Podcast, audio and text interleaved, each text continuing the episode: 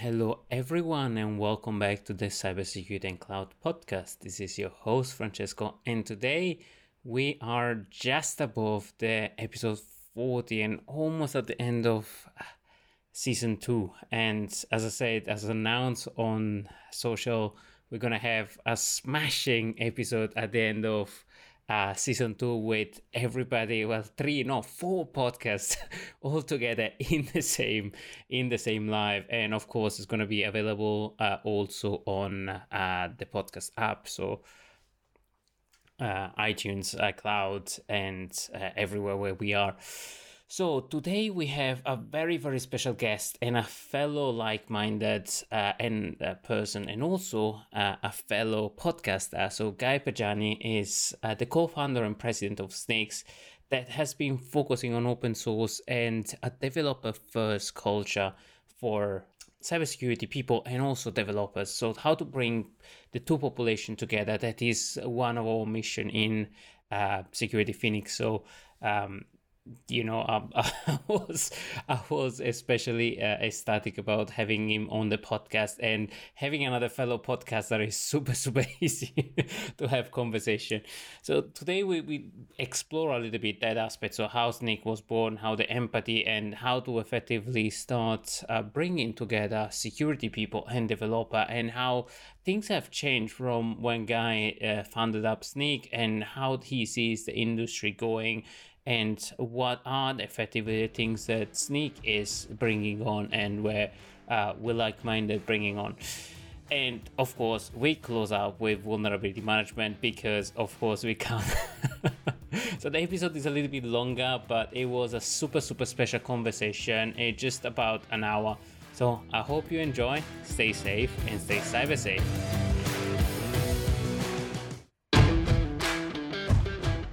Welcome to the Cybersecurity and Cloud Podcast, the podcast where we learn from cybersecurity experts how to stay safe, private, and secure on the cloud and in code. CSCP is hosted by Francesco Cipollone, your cybersecurity friend with a passion for all things cyber and sharing stories of other professionals with you. Let's dive in.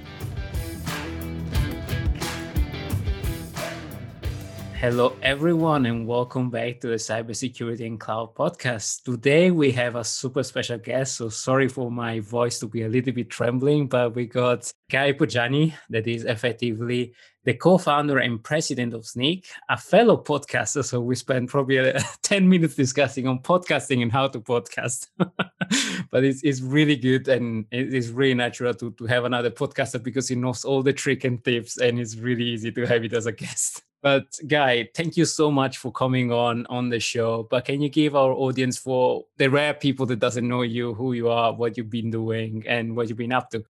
Uh, thanks. Uh, thanks for having me on. Uh, you know, it's it's always fun to uh, just kind of you know share share views and kind of you know help us kind of collaboratively learn here. So I'm uh, I'm Guy Podjarny, or you know often go by Guypo. I am uh, you know so today I'm indeed you know sort of president and uh, and founder of of Snyk which I'm sure we'll kind of dig into. Uh, my my background, kind of you know, rough history is I was in the uh, I'm Israeli. I was in the sort of cyber parts of the Israeli army, uh, and uh, and after that, you know, so that got me into security. I was kind of you know a geeky kid, you know, doing into computers at the time. Uh, but then after that, sort of you know, got into uh, into more security parts, and then went into the AppSec industry back in the the very beginning of 2000 2002 in a company called Sanctum that built AppScan, AppShield, some of the early AppSec products. Uh, Sanctum got acquired by Watchfire, got acquired by IBM. Uh, so you know, I kind of went through that that process with nine, eight or nine years um, uh, dur- during that time. I moved to Canada in the process, uh, and then decided, you know, after like during that time, and, and, I'm sure we'll sort of dig into developers and security here, but during that time. In, in AppSec, even in the kind of the early days, we were saying, you know, shift left, and we were saying security needs to be built into development and we you know we we kind of failed to do that during uh, that time we succeeded uh, financially with the products kind of you know building security products for security people but uh, but we couldn't really get there but still with with uh, uh within IBM the company or the group within IBM that acquired us was Rational which was developer tool so the the premise the aspiration was there and as I left uh, security after that, I uh, I left. I, I, felt you know I needed to. Uh, I wanted to found my own company, so I left IBM to found a web performance company called Blaze, which made websites faster. And Blaze was acquired by Akamai, and I was CTO at Akamai for uh, for a bunch of years, and that was a really kind of fascinating period of time. You know, both learning, you know, how what's it like? I was CTO of a seven hundred million dollar a year business. You know, so learning how do we how do you mobilize it, how do you drive innovation, but also during kind of that performance stretch, I had a, a bit of a front row seat and, and participation in the in the rise of DevOps, uh, and so super super insightful i think for me to just sort of you know see the change of the industry. You know performance was one of the first industries to have been disrupted. And then from there um, with with akamai i moved to to london to uh, for a variety of kind of uh, business opportunities and uh, felt like an adventure decided to stick around here and uh, and then left to to found Snyk. And i was uh, the ceo of Snyk when i founded it. And about a year and a half ago uh, uh, decided to bring you know someone a, a better CEO at, at, Peter, you know, and kind of a free me up to do what I'm better at, which is know, sort of more longer term thinking and vision. Uh, hence my uh, you know ill-defined title, president today. so that's having. And I, yeah, as you pointed out, I run a podcast called The Secure Developer, and I'm, I'm I, I write and talk, you know, a fair bit uh, publicly as on topics I'm passionate about, like security and entrepreneurship. And I, and I guess that's that's a fantastic journey. But I guess uh, content-driven discussion, I think it's it's the best way to to deliver because I think especially during in the last period we've been blasted with content from any anywhere, any kind of company right now are just doing, you know, let's create a podcast, so let's create this, without realizing how complex and how much thought process it requires to to fall into a podcast. But before we dive in on the amazing journey of Snyk and your amazing journey from CTO back on security and security back in in, in technology, is really really interested. Maybe you've been you've been in this uh, technology journey or effectively uh, AppSec journey since the very beginning. What is your view on right now? What is the state of the industry, the state of the art, and where are we? What are we doing good? What are we failing still at? What, what's your opinion on? There's a shift happening right now. Um, I think you know Snyk success is not unrelated to it, uh, but there's I think there's a, a certain acknowledgement uh, when I look at the last uh, 20 years or 20 plus years. Well, I'm feeling old here uh, of, uh, of, of of my time kind of uh, in and around AppSec.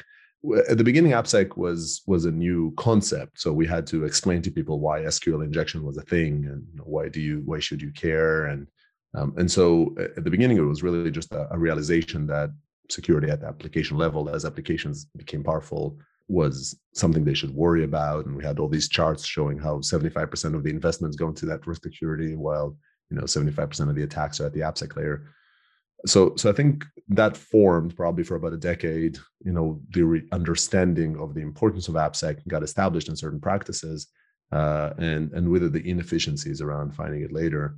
And I think what happened in this in the subsequent decades, and sort of you know in the 2010 to 2020 uh, stretch is the is maybe a growing acknowledgement that the that things have changed once more that it's not the same applications that we knew before that it's not the same development processes that we knew before. And and it, what i feel is that today there's a certain shift in realization. Even if i look at sort of Snyk's sort of five six years of existence at the beginning, I think the the notion of being developer oriented within the security organization, being a service oriented uh, developer organization, having engineering skills within your security team, so you're building tools and such for it, was quite novel. Uh, you had to look hard to find them. And I think today, especially in cloud native companies, and then subsequently in larger organizations that are looking to embrace cloud native activities, uh, it's becoming the norm. So I'd say we're still in the early rounds of those. You know, we're still uh, most security organizations are not structured this way, but I think we're tipping the balance where most security organizations understand they need to be that way and and are starting a journey, uh, even for those who are who are far along. So I'm I'm sort of optimistic today. I feel the uh, the the penny dropped, and now it's more it's more about how do we action it and how do we make it a reality. That's great, and I think I want I want to circle back on the point on on uh, we are at the beginning of the journey. We've been on I mean, OWASP is just celebrating the 20 years. And you're just saying like we were starting on looking at AppSec 20 years ago, and now we're just starting to get into that motion of actually software security is something that it actually matter. And I think from my perspective, I saw that uh, infrastructure security is something that we we kind of got around it, patching or non-patching. So now the, the new wave is actually software because, uh, as you mentioned rightfully, uh, with more organization moving towards cloud into more engineering first mentality, kind of the infrastructure become ephemeral uh, with serverless and everything. So I think there will be much more focus, even more now on on building software. Every every so every company is a software company, is a dead company. So uh, the, the software problem will be more and more. And, and I think what I would say is the, the other thing, as I see it, there's been a, a a shift between from AppSec to what we call cloud native AppSec, which is in the world of, of classic AppSec or pre-cloud applications, applications are some code and some libraries, and they sit on top of this sort of hefty IT stack that is centrally managed, that has uh, servers and networks. And if you're a developer and you want a server or you want a port opened in the network, you open a ticket, you know, and that probably sounds awfully familiar to a lot of listeners, right? It's you open a ticket, you get a server, you open a ticket, you get a port. And there's a big IT security or IT organization that is typically quite security minded that has all sorts of tools to help keep that kind of stack secure. Some do it better, some do it worse. But in the cloud environment, all of those layers are now APIs. They're now files that are in your repository, your kind of Docker file defining your container, your Terraform, or, or kind of Kubernetes config file or Helm chart defining your infrastructure effectively. And so I think it's a, it's almost a different industry, right? It's a yeah. it's a it's a growth. There's sort of these two things happening at once. You know, one is an understanding that developers need to embrace security, and you know we and that it's gone from being an efficiency play, you know, just find them early so it's less costly, to a necessity that nothing else will scale. And then the other thing is that the scope of the app has changed. It's gone from apps from an application on top of you know an IT stack to a cloud native application, and we need to we need to adapt to the industry. It's it's no longer the sort of myriad of ways in which you can find vulnerabilities in custom code. Those very same developers are now basically responsible for securing infrastructure and and layers of IT that previously were were just not within their remit. Uh, and and I'd kind of argue that these threats are even potentially more important for them to tackle and might even deprioritize some of the custom code vulnerabilities because you're more likely to be breached through through one of these sort of security hygiene failures uh, than they are through through something that is sort of custom in your own business logic. So it's it's a, it's a big shift. It's a, it's almost a new industry so from the OWASP origination to uh, cloud native security. I don't think you can fit CNN into the OWASP. Uh, OWASP.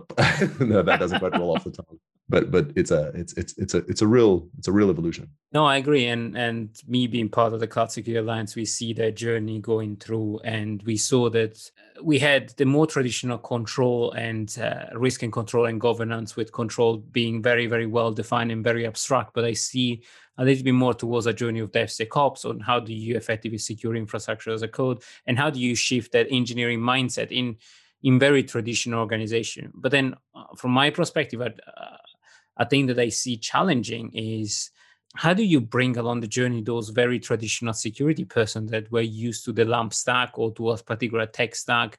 And how do you help everybody transition in this new modern world? Because as soon as you smash in a cloud native application and then nobody can support it, hence you have misconfiguration, the, the, the stuff you mentioned, uh, the, the small little uh, non-security win that enables somebody else to do the hacking win. So how you bring the organization along this journey on on rethinking their application? How has have you seen the industry changing in that perspective? Yeah, it, it, it's it's a long journey, right? So you have to, depending on how established uh, it is, then you know you have to you have to be mindful. Uh, there's almost sort of two answers to it: one for the security people and one for the organization as a whole.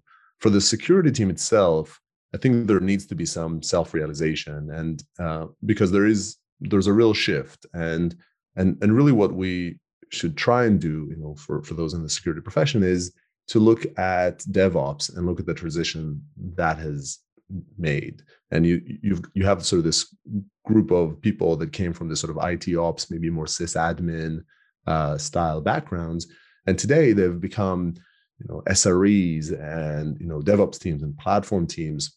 And those teams are are arguably better jobs you know they're they're they're they're building software they're better paid they're more sought after and they're perceived as business enablers in the organization and what we want to do is we want to shift security teams into that world at, at the management level there needs to be a, re- a, realization that this has to happen. So for starters, you know, there needs to be an acknowledgement that digital transformation is happening and that the organization works differently and that security needs to adapt accordingly. Security is not your goal is not to be secure. Your your goal is to have a successful business, and being secure is a is a portion of it.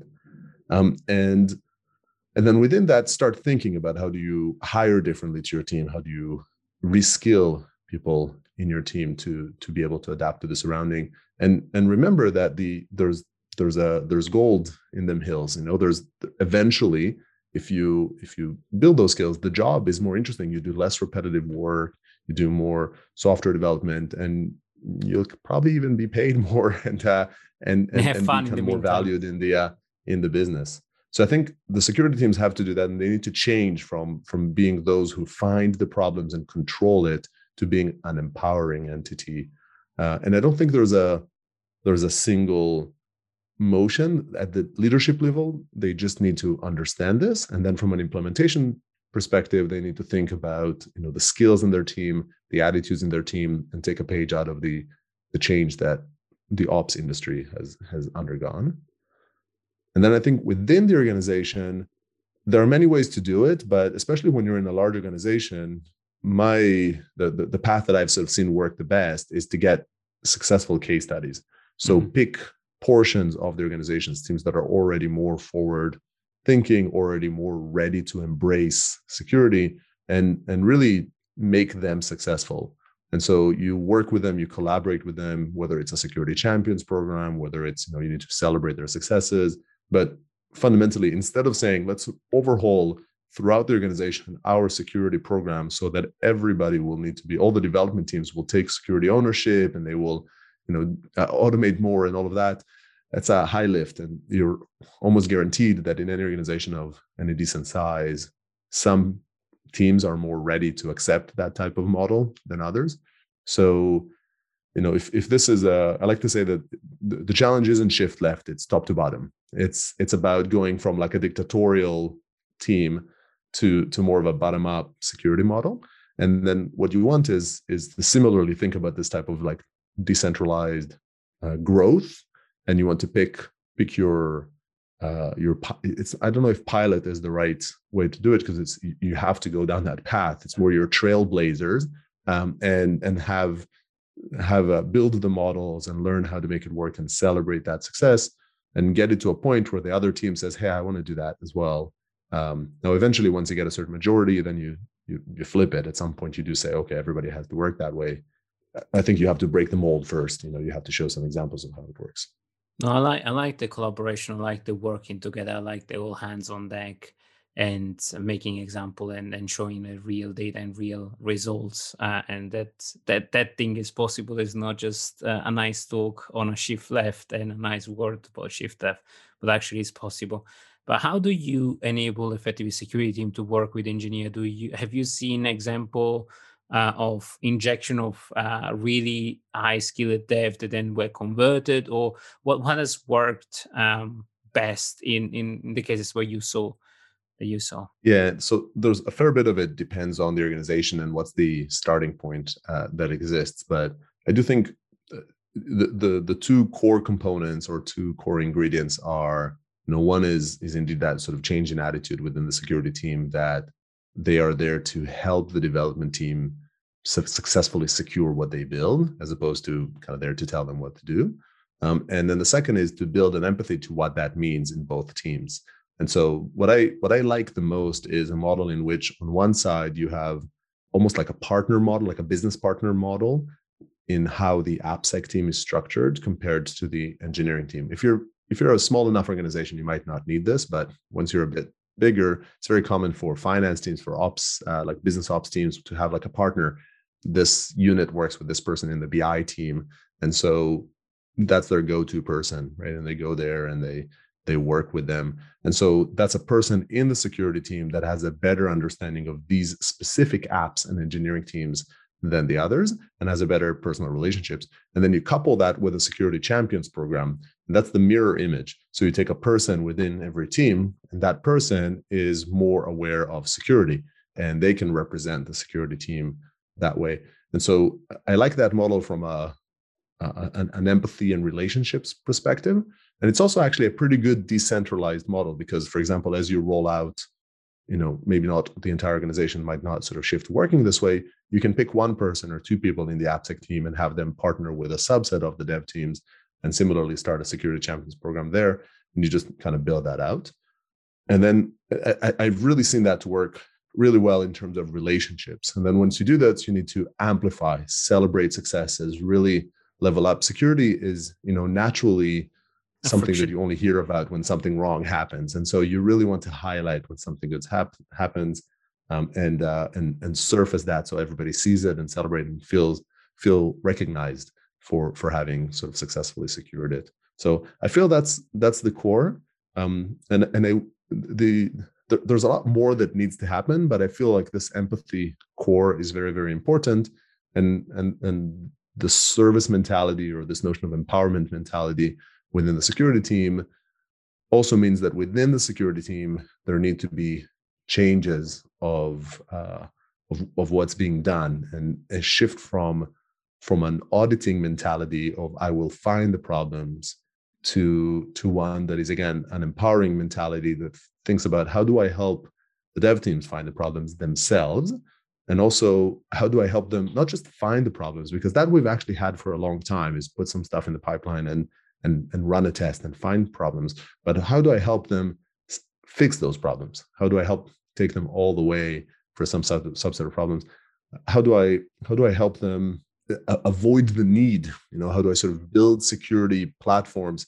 I loved you know i had a had a chat on my podcast with a with a dev from figma uh, who who runs security. He ran security at dropbox and then uh, now now at figma.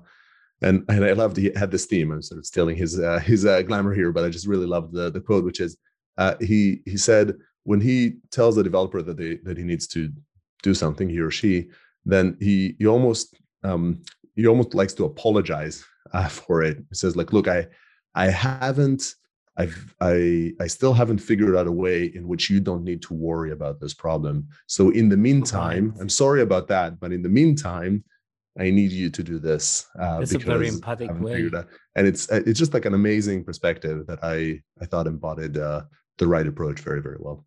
No, it's it's it's really surprising and it's really empathic as well because you're not forcing something down the throat of a developer, but you're actually working with it and almost apologizing why the system is not secure enough that you had to worry about security. Yeah. But then on the other end, uh, you know, you have a lot of organization that, that really relies on very old and antiquated infrastructure or, or applications that are not getting maintained. So how do you how can you pursue uh, not for the, the technology first company, but on the more traditional company, how you can pursue of a secure, a native secure uh, organization where the developer don't need to worry about the security aspect. How, how can you achieve that dream if you want on a non-tech company?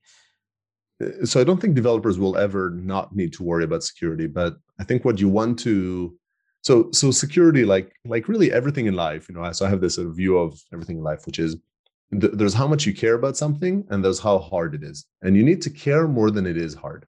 That's sort of the equation for everything that we do in life you know from from ordering food to uh, whatever it is taking out the trash to uh, you know to, to, to sort of choice of profession right? And even things that we care about a lot if they're so hard like i i really would love to be in space but the, it's it's much harder than than what i'm sort of willing. I don't while i care about it i don't care quite as much as you know like enough to sort of dedicate my life to it. And so uh, i think security is like that. We need to think about what are what are the friction elements you know what are the problems uh, that get in the way of a developer building something secure. And what you want to do is you want to reduce it. And fundamentally those are the two levers that you have. So on one hand you you can raise awareness. And i think as a security industry we've slightly overused that lever. You know, we've gotten into fear mongering and kind of bashing you on the head, and we've gotten into compliance, like this wouldn't be compliant. Uh, all sorts of battle scars, you know, from and PTSD style, you know, like uh, it's, uh, I like the you know, it's, security PTSD. Yeah, and it's you know, it, it, I can't say that it's zero impact. Like people are more aware of security, mm-hmm. but it's just it, it only takes you so far. So I think what we really should devote more energy to is the other side: is how do you how do you build it in and and this this ranges in in a there's a whole world of of means in which you can do it. If the organization is a more low tech organization can you introduce more constraints? Is it's okay can you kind of provide with like react is is a great example of you know all about eliminating cross-site scripting concerns. Okay so can you actually drive you know some functional decision like that right? Can you can if you want people to validate input can you give them a relevant library that fits your description of what that means? And so it's really about just thinking about what do they need to do? What is it that you're asking them to do? Sometimes it is just about visibility. Sometimes it is just about hey surface something you know that when i do this problem and then how do you surface that you know as early as i can? And and be careful not to add friction. I think what security tools have done when they try to sort of shift left is in an attempt to make security easy you make other things harder so if you doubled my build time then you might have made security a bit easier now, but you've now made everything else I need to do harder. So that's not a very good compromise. Um, and so, eh, but, but but I think that's the perspective. It's just how do you simplify it? And I think that applies to you know the highest tech. Netflix has that concept with the paved road. You define what you need to do, and then you create a set of technologies that implement that and and and make it easy. You know, the whole thesis there, even to Netflix caliber developers, if it's easier, more people will do it. And it's true all the way to the mom and pop shop, entry stage developer uh, coming in to do a problem. Everybody, if it's easier, more people would do it. Nice. I, I like that. I'm going to quote you on that. if it's everybody will do it.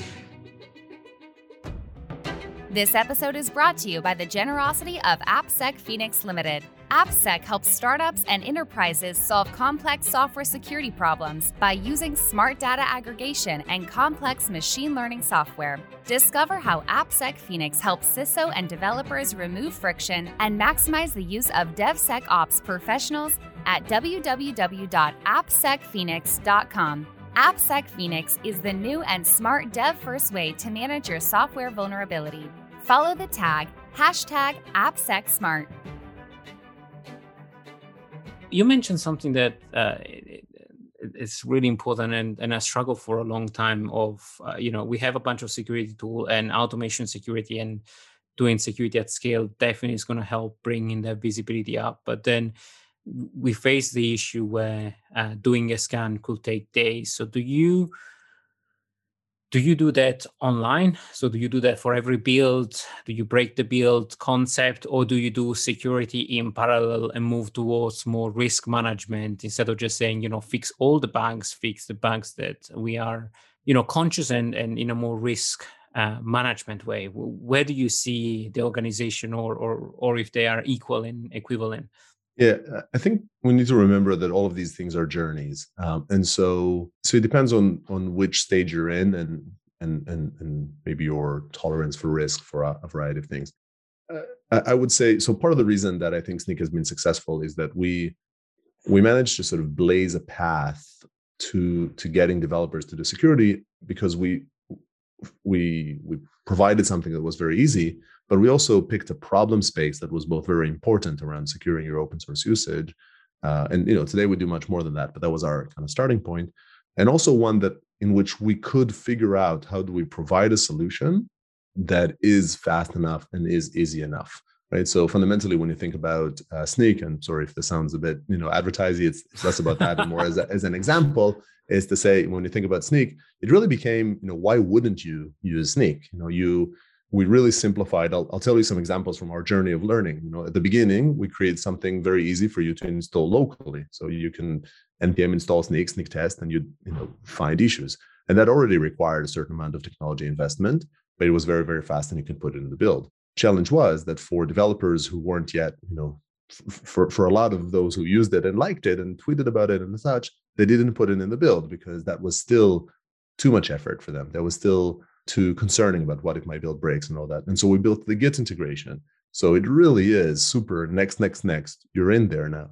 And not only did we do that, we we introduced. I think today people conflate the the build and the pull request tests. So builds are gatekeepers. It's an opportunity to draw a line and say thou shall not pass because you know there's there's you're not you're it's too harsh. You know you can't or uh, you shouldn't pass because there's a problem that's severe enough but it's a it's also a big deal to to break the build. You need to be mindful of it. pull requests are where code review happens. Pull requests are really where you get an opportunity to be a helpful virtual teammate and say hey here's a problem. And you don't have to break. You don't have to be, to, to, to fail. You can actually provide information. So eh, those are examples. And, and lo and behold more people did it you know and more people used it and more people were successful. And then once you're in that place so, so say you you chose open source security ideally you chose Snyk if you have good taste there. Uh, and uh, but but then if you you know if you so so you came along and you sort of you put that in that's a good starting point. And then your dev team has become more security aware. You know maybe they overcame some of the ptsd from sort of past tools that they've engaged with.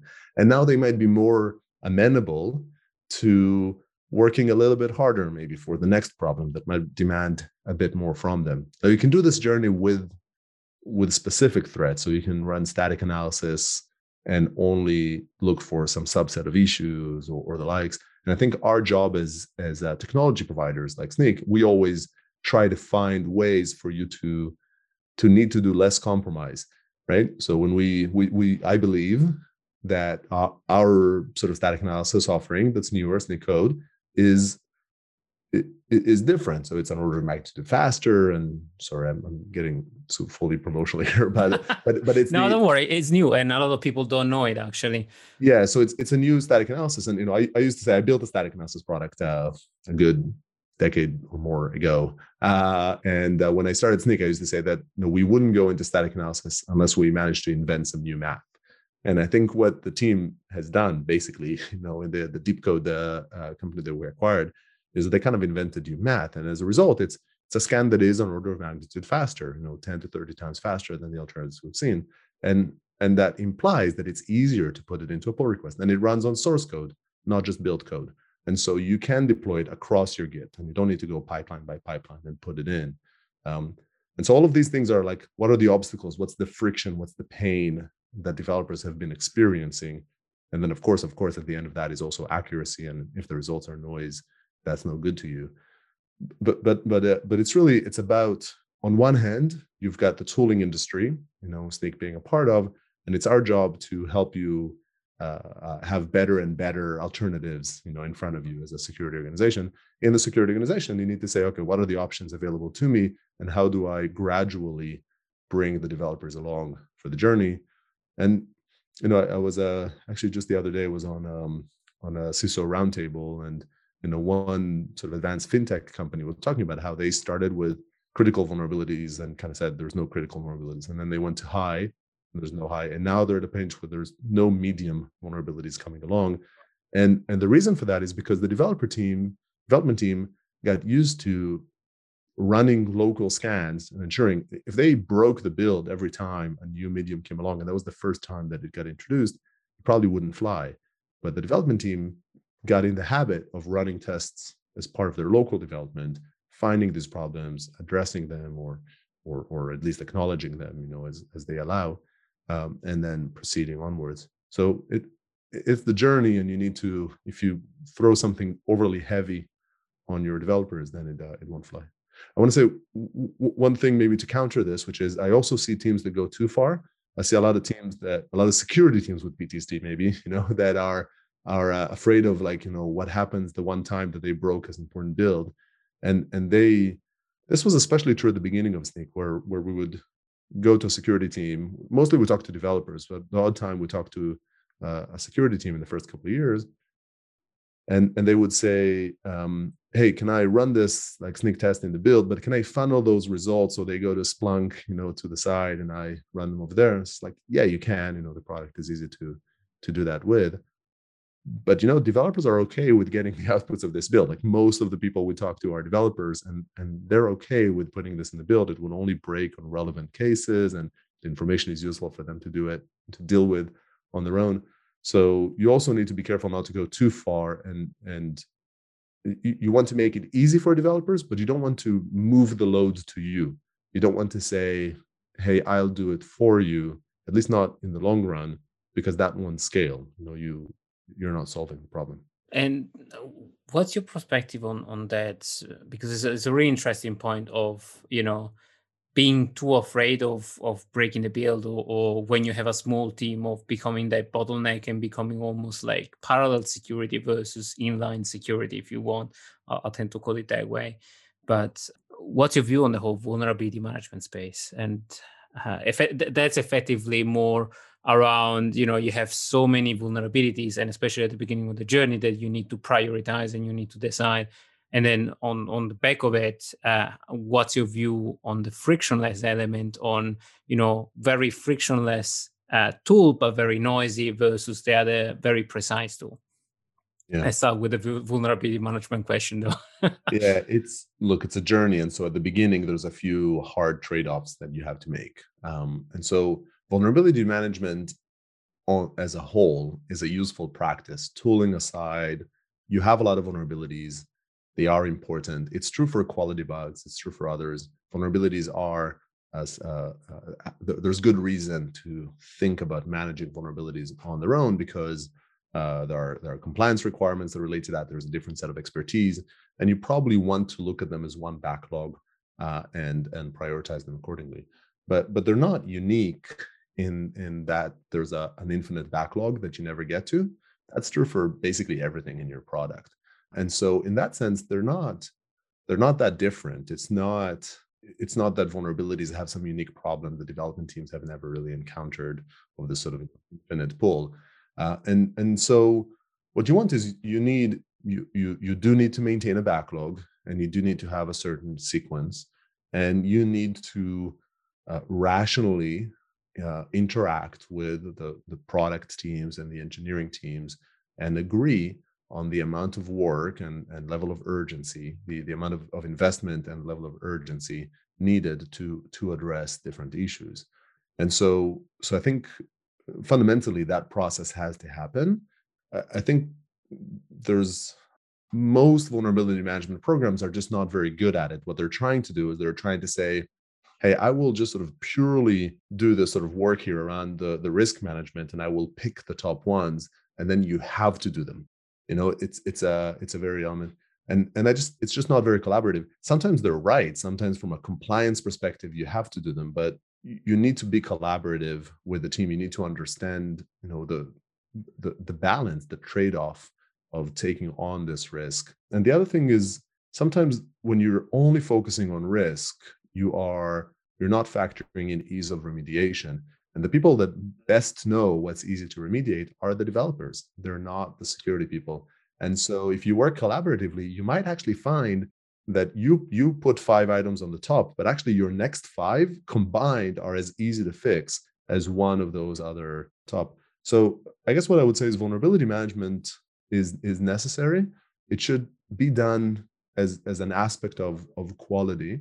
I think the one catch to my statement that might be, you know, if someone's sort of hearing and says, you know, that's a nice and naive statement, I also have auditors, like I also have compliance people coming along, and uh, and and I think you, you need to understand those. But typically, the threshold for compliance is far lower than the threshold for being secure. So you do need to be compliant, and some some guardrails have to be there. Again, it's not that unique. Systems have to be up. If there's something that's taking down the system, it has to be fixed lo and behold, right, there are a lot of functionality requirements that are deal breakers and they have to be addressed and you know and bugs. So it's not unique to the security industry.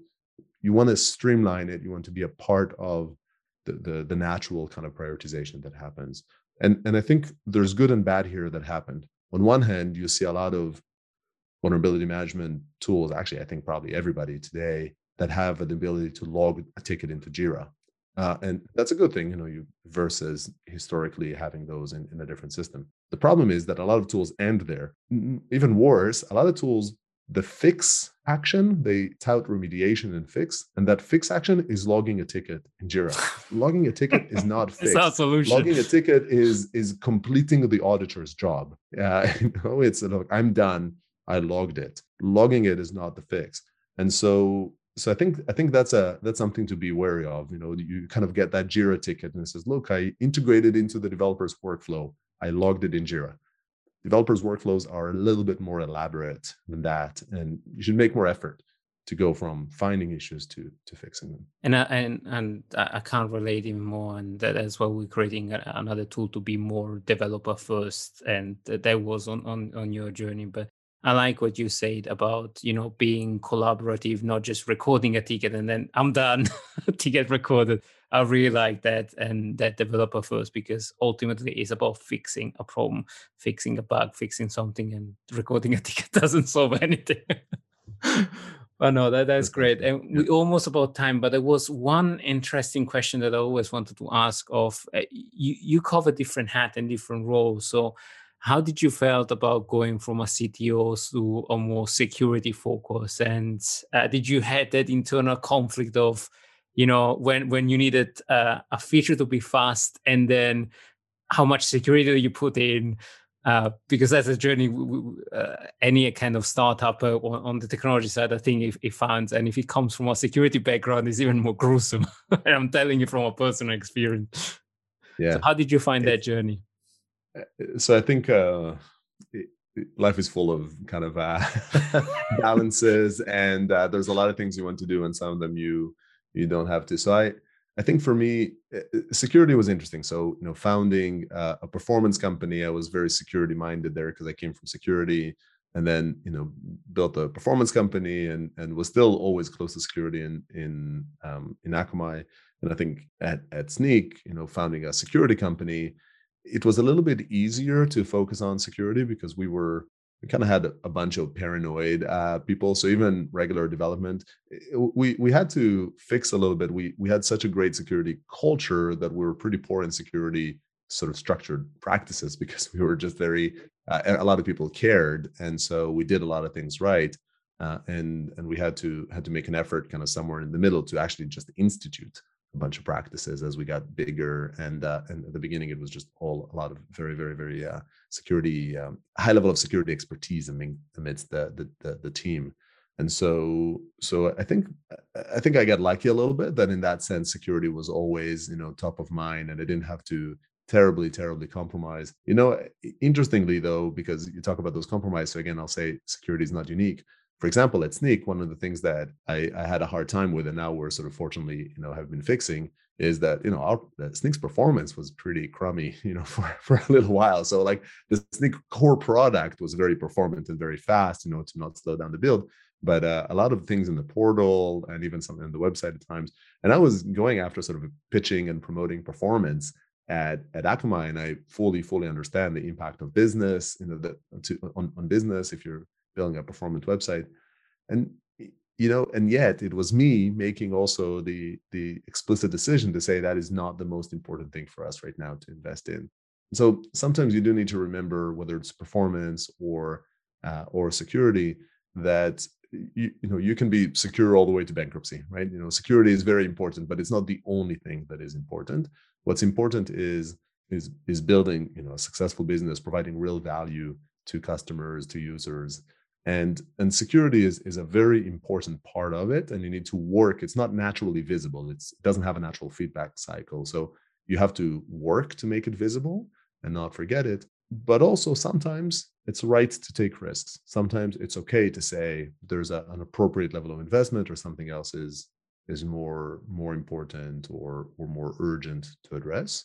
And it's all about the balance you know? It's all about uh, um, making conscious decisions and then standing by them right? You know it's a, and any decision you do has consequences and uh, hopefully you get it right. No i like i like i like that approach a risk-based approach a proper businessman. Yeah. Well done. Thank you. And maybe one one of the one of the last one but one of my more important and and uh, question and, and principle is uh, around diversity. And I really like the culture that you guys have built around Snyk. Very open communication, very uh, forward thinking and very open company in terms of diversity in in throughout every aspect. I've been interacting with a lot of you guys and I really like the way you guys think. But how did you make sure that the company grew with the right principle as a founder and the right value and that everybody actually, if you want, drink the Kool-Aid and you know was bought in in those principles? Yeah, I think first of all, it's great to hear. Thanks for that. And and I I take great pride in the culture that we've built at, at Snyk. And I've always said that I want to, you know, I, I possibly even care more than I care about building a successful business is building a great company and building a place that I want to come work at that represents, you know, my values and, and what we care about.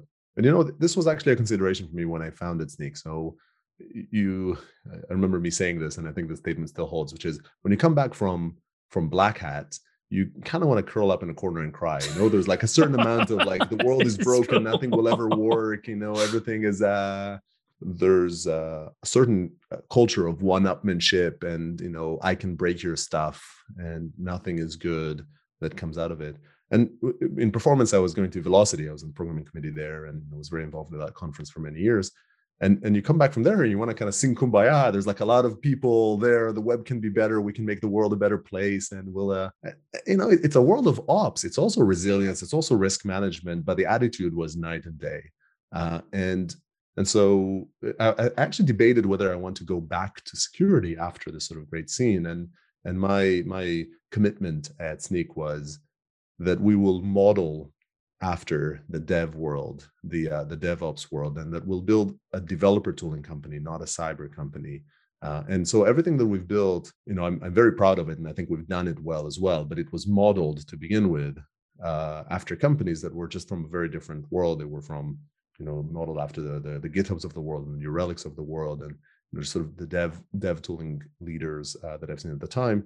And and naturally, it's it's open to the community. It's transparent. We we ship publicly. We talk publicly. It was always inclusive. We built a company in two locations in Tel Aviv and London at the beginning, and then we added Boston and Ottawa. And in those locations, but we we we intentionally I split the teams. So even a five six person team, there's no team that is co-located. Uh, teams are always in multiple locations, and that forced collaboration between the teams. So it didn't. It created a one team, and it's just it's just a constant attention and investment. Uh, being willing, we let go a bunch of people that were capable people that just didn't fit the the the culture over time. You know, and, and we've even more so didn't hire uh, people, but we had we had a few. And sometimes, you know, once you establish a sufficient core, it stands out when somebody's not there, and uh, and you need to be very harsh with if there's a risky flag, if there's a you know in the interview, if you're not sure about culture fit, you need to be really quite uh, committed, you know, to say, look,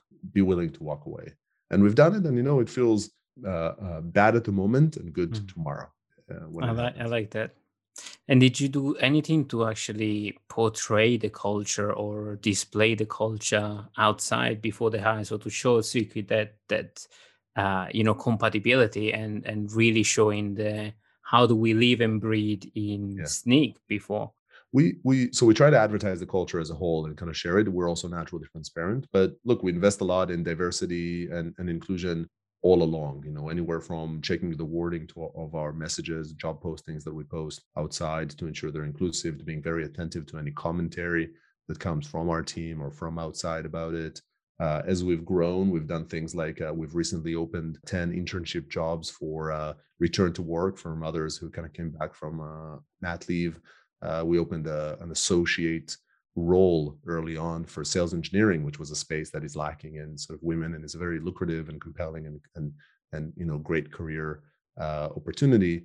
Uh, and it's just not enough sort of you know women's in, in, in that. And so we and we we had a hard time finding people to hire with the right experience. So we opened associate roles and we've been grooming. We have some great SEs now that kind of came through that channel so some of it is about advertising and some of it is about walking the walk uh, and be willing to uh, to invest in it. And and i gotta say it's hard. It's hard it's hard it's hard. It's especially hard to find experienced diverse candidates. By definition as an industry we've chased them away uh, and so the result of that is that there are fewer of them with experience. And you have to be sometimes it's about looking harder taking time which is hard to do when you're a fast growing startup uh, but and and and sometimes sometimes about growing people that are inside. Sometimes it's about being willing to to invest and build up a, a, a bottom up motion here as well right? And just open up and and be willing to to take in and mentor. You know we we provide uh, executive coaching to to to leaders and we've expanded a whole other layer for diverse people in our in our company of, of a layer of seniority lower. So the company is literally investing in their individual growth disproportionately to to to help them uh, help them grow and i think all of these things are are hard and they continue to be hard and they should be hard because we're we're fixing you know a historical problem but they pay dividends No, I, I love that. And I think we should talk about it more to show a really good example and that these actually pay off in the long run. But Absolutely. you know, I, I have tons of other questions, but we, we we reached time, and it was a beautiful conversation. And I think we ended on a very positive note. But I'm gonna uh, challenge you to up it and say, leave us is, is our tradition to close with a very very positive message. We close we almost close with the diversity message. Something close to my heart. But if you can up that, uh, leave us with a positive, uh, good and warm and fuzzy feeling.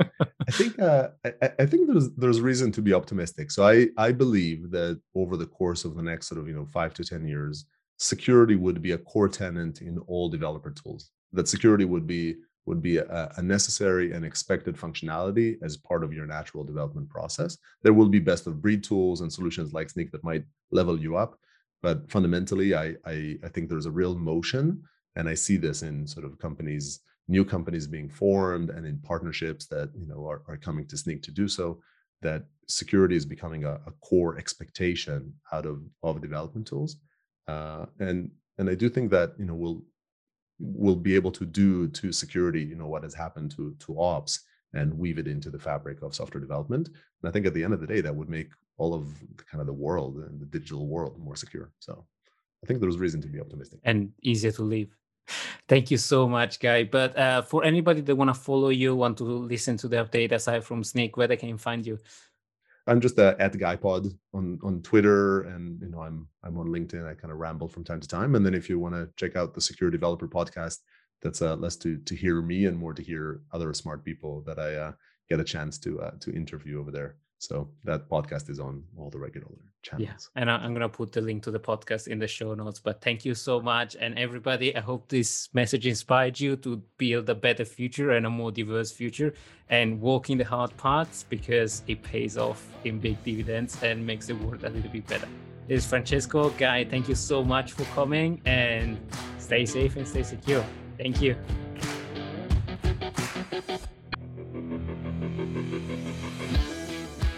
We hope you enjoyed today's episode. Please leave us a review on Apple Podcast and post it on social media tagging Cybersecurity Cloud Podcast for a chance to win a $100 Amazon gift card. Discover other episodes at www.cybersecuritypodcast.com.